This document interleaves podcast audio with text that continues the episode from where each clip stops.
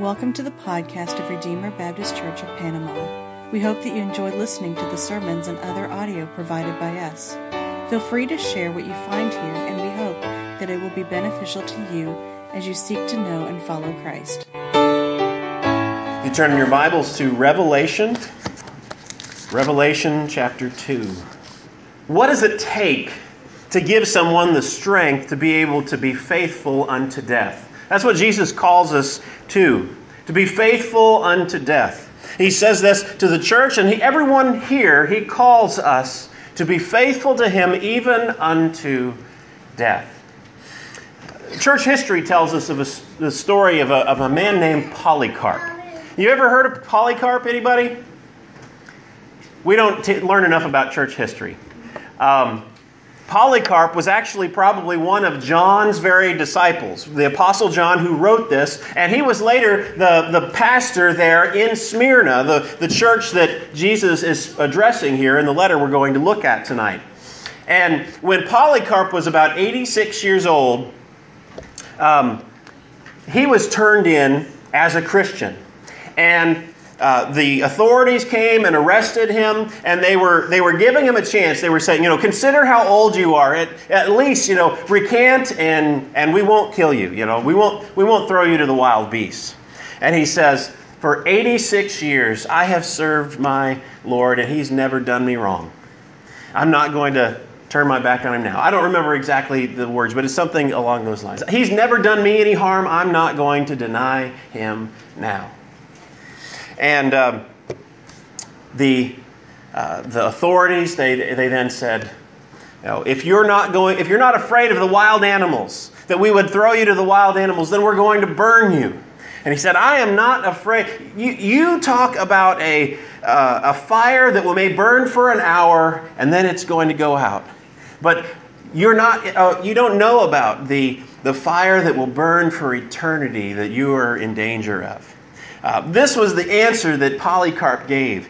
And then finally, there's more to the story, but eventually they did burn him. They burned him at the stake. And tradition tells us that he. Um, that the fire would not burn him. There was like this uh, protection all around him. The fire was burning all around him, and it didn't burn him. You know, it's not in the Bible, so I don't know if this is just a, a legend that's come up around him or if this is tradition, but it's something that Jesus could have done. And so the authorities, because he wasn't being consumed by the fire, they took a dagger and they stabbed him to death. And then because you know believers, they care so much about the body because of the resurrection, the, the fact that we believe we're going to be raised again from the dead.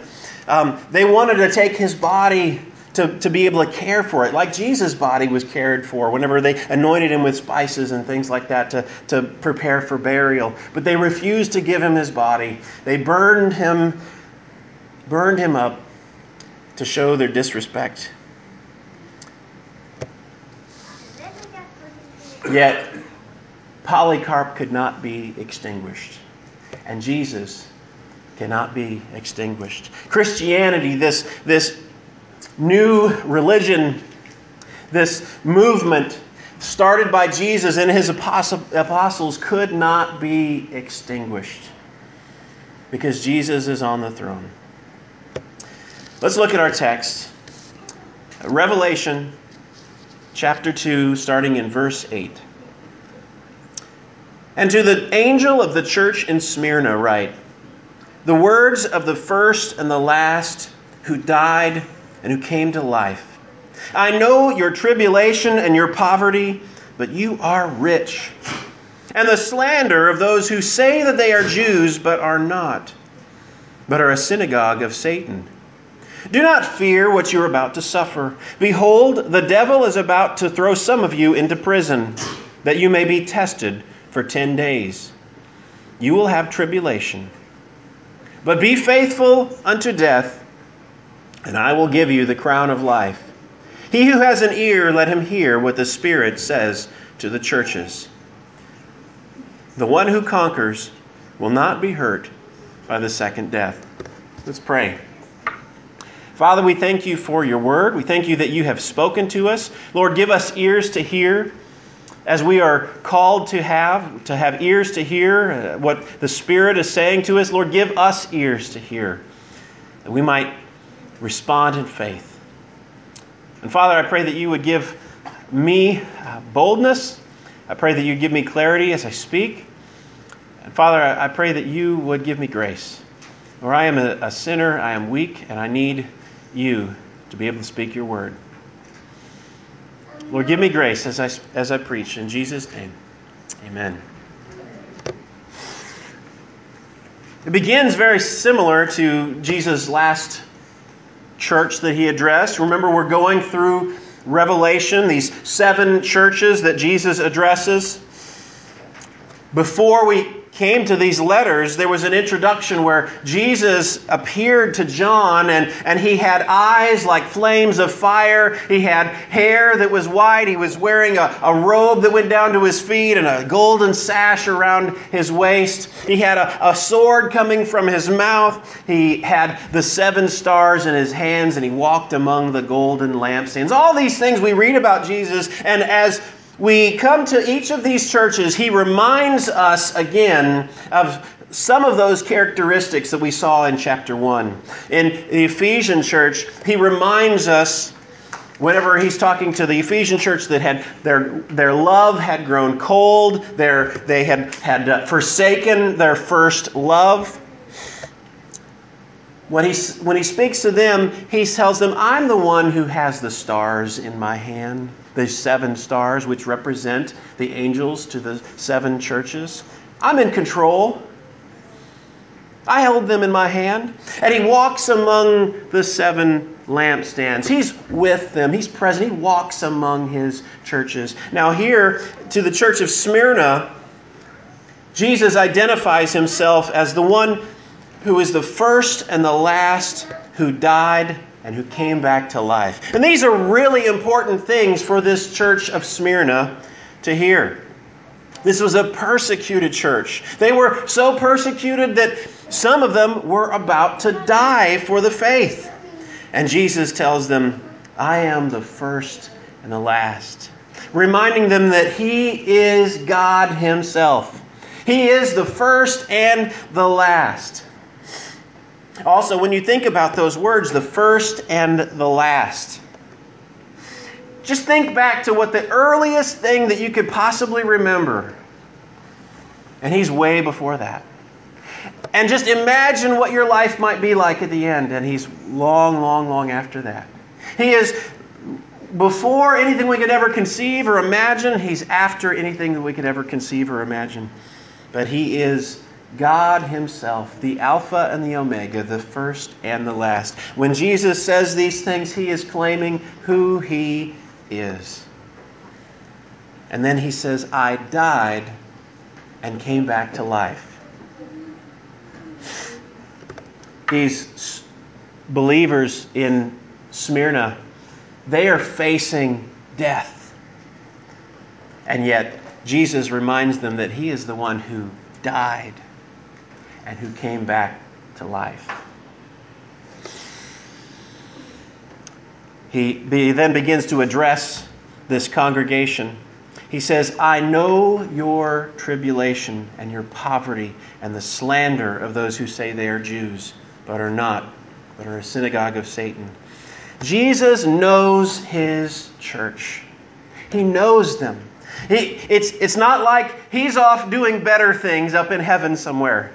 No, he knows what we're going through. He knows everything about his churches.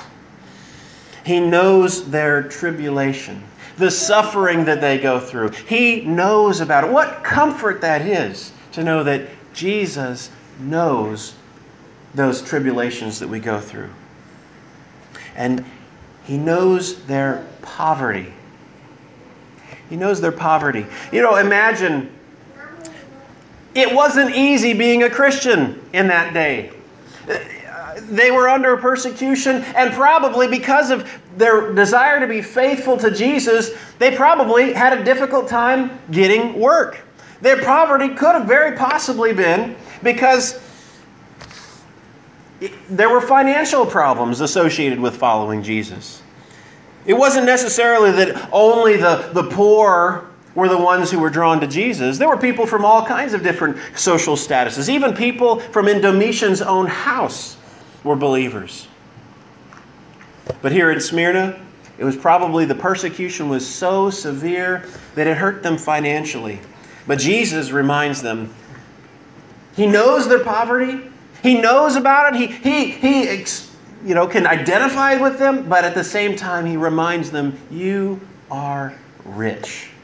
In the world standards, they may not have much. In the world standards, they're insignificant. Nobody really would care about them. But in Jesus' eyes, they are rich. They have Jesus. They are possessors of an inheritance that is in he- laid up in heaven that can never perish.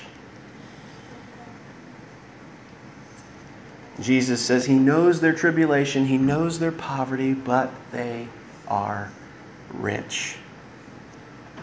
Then he says he knows the slander of those who say they are Jews but are not.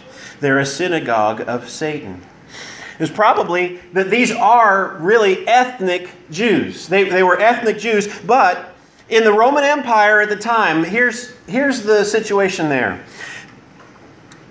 what the masses believed in and, and had to worship was this kind of empire emperor worship. They had all kinds of different gods and everything, but there was um, there was kind of an exemption that was given for Jews, so that the Jews they didn't have to. Um, bow down before uh, these Roman gods and things like that because they had this exemption. They were a legal religion. Yet these Christians, they were saying, the, the, Jews were saying, these Christians, they're not Jews. They're not really Jews.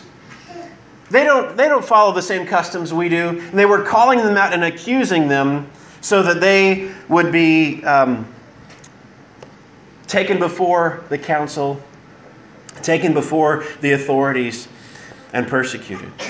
These ethnic Jews were accusing, they were the, the very ones who were accusing Jesus' people, these, this church here in Smyrna. But Jesus, look at how he call, what he calls them. They are a synagogue of Satan. They think that they are on God's side. They think they're doing God a favor. But what Jesus says is they're actually a synagogue of Satan. And remember, what does the word Satan mean in its root? And the idea of its name, it means the accuser. That's what these, these ethnic Jews were doing. They were accusing these Christians so that they would be handed over to be imprisoned and suffer all kinds of persecution. What Jesus says to this church was facing this kind of persecution, he says, I know of your tribulation, I know of your poverty, though you're rich, and I know of the slander that you're facing. Then Jesus says, Do not fear what you're about to suffer. Do not fear. It's not an empty thing that he says. You know, we, we, can, we can come along someone who may have some kind of fear, and we can tell them, oh, don't be afraid. And it's like a small thing. This was no small thing coming from Jesus. Remember, He is the one who died and came back to life. It means something different whenever it comes from Him, whenever He says, do not fear. He says, Behold, the devil is about to throw some of you into prison. Jesus is telling them, Don't be afraid. It's coming. It's coming. You're going to face persecution. You're going to be imprisoned for it. But don't be afraid. He says, The devil's going to throw you and some, some of you into prison that you may be tested for 10 days and you will have tribulation. There's something that strikes me here. Why would the devil want to test these Christians? Why would he test them? I think that it's God who's testing them, testing them to see that they're faithful. It shows that even the devil cannot do anything outside of God's power. He may be the devil, but he's not ultimately all powerful. God is in control. He's God's devil. He's on a leash, and he can do nothing that God does not allow for him to do. Behold, the devil is about to throw some of you into prison that you may be tested. God tests them. And he says, for 10 days. I don't know if this is a literal 10 days or not. Um, just think in comparison, though. We, we read later in the book of Revelation about a thousand years where Jesus will reign. And in comparison to that thousand years, 10 days is just a little while. I think whenever Jesus tells them, You are going to be put into prison for 10 days, he's saying it's only going to be a little while. In comparison to all of eternity, it's only going to be a little while that you're going to be in prison. But he says, Be faithful unto death. They may be going into this prison never to come out again. They may be going into this prison to, to die. Yet Jesus tells them, Do not be afraid, be faithful unto death. Why? Why can they not be afraid? Why can they be faithful unto death in, in spite of such persecution? Because the next line says, I will give you the crown of life. They may die for their faith. They may die for standing up, not giving in to persecution. They may die for that, but Jesus will give them the crown of life. And he has the authority to do that because he is the one who died and who is now alive, who is the first and the last. Next, he, we hear something that we hear in each one of these churches. As Jesus addresses them, he says, Let him who has an ear, let him hear what the Spirit says to the churches.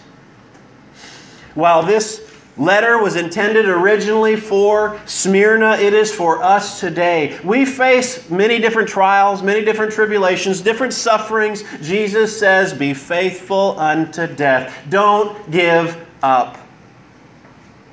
Whatever you face, whether it be uh, a temptation to be to give in because of financial pressures from your employer, things like this. Because of the world that we look at today, that we live in today, it's not a big leap to think somebody can lose their job because of standing up for Christian values. We live in that kind of a world today. And Jesus says, Be faithful unto death. Do not compromise.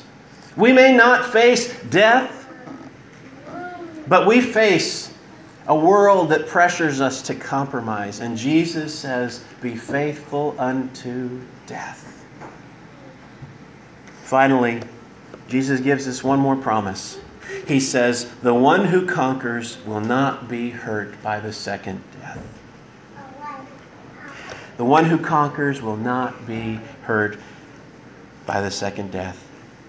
He gives us this encouragement to stand firm, to be faithful unto death, because even if we die in this life, we will not be hurt by the second death. What is this second death? We can turn over to Revelation chapter 20 or 21. I'm going to read from 21 8, which says, but as for the cowardly, the faithless, the detestable, as for murderers and the sexual immoral, immoral, sorcerers, idolaters, and all liars, their portion will be in the lake that burns with fire and sulfur, which is the second death.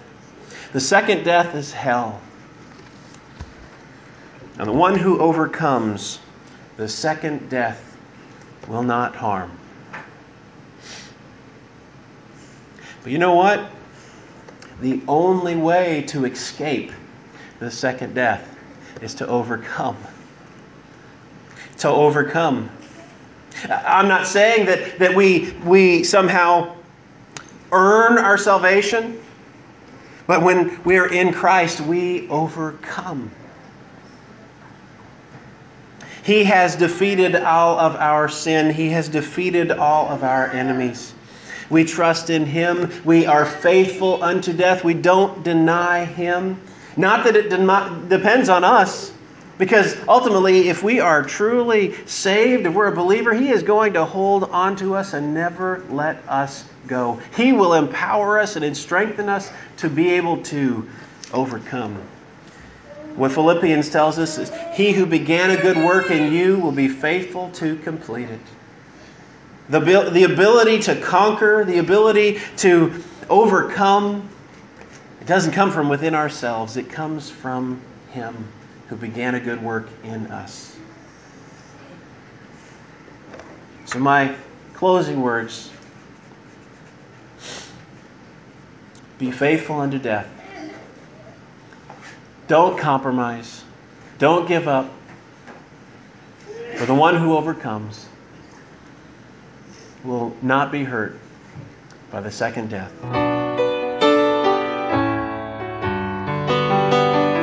Thank you for listening to this message from Redeemer Baptist Church of Panama.